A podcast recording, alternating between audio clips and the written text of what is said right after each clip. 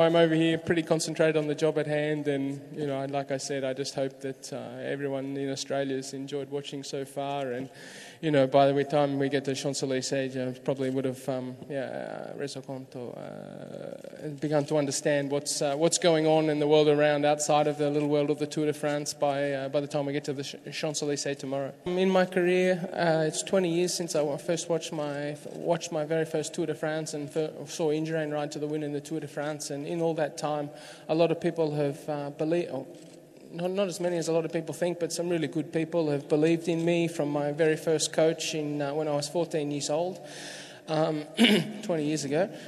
And, um, and yeah, right through till uh, turned onto the road, and of course, um, through my road career, it, um, as, as, as everyone uh, is aware, um, it was Aldo Sassi who always believed in me. He often believed in me more than I did, and uh, for him to for, for him to be here today, it would be.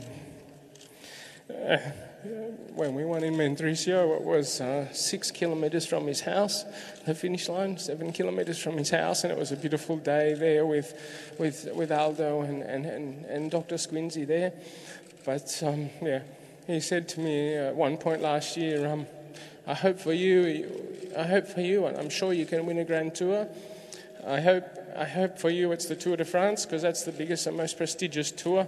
But if you do, you'll, you'll become uh, the most complete rider of your generation. And um, for him today to see, see me now, um, yeah, um, would be quite, quite, quite something.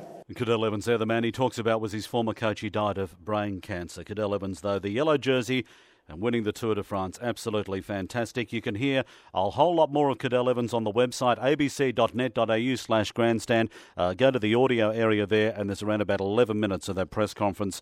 Cadel Evans, a fantastic result there.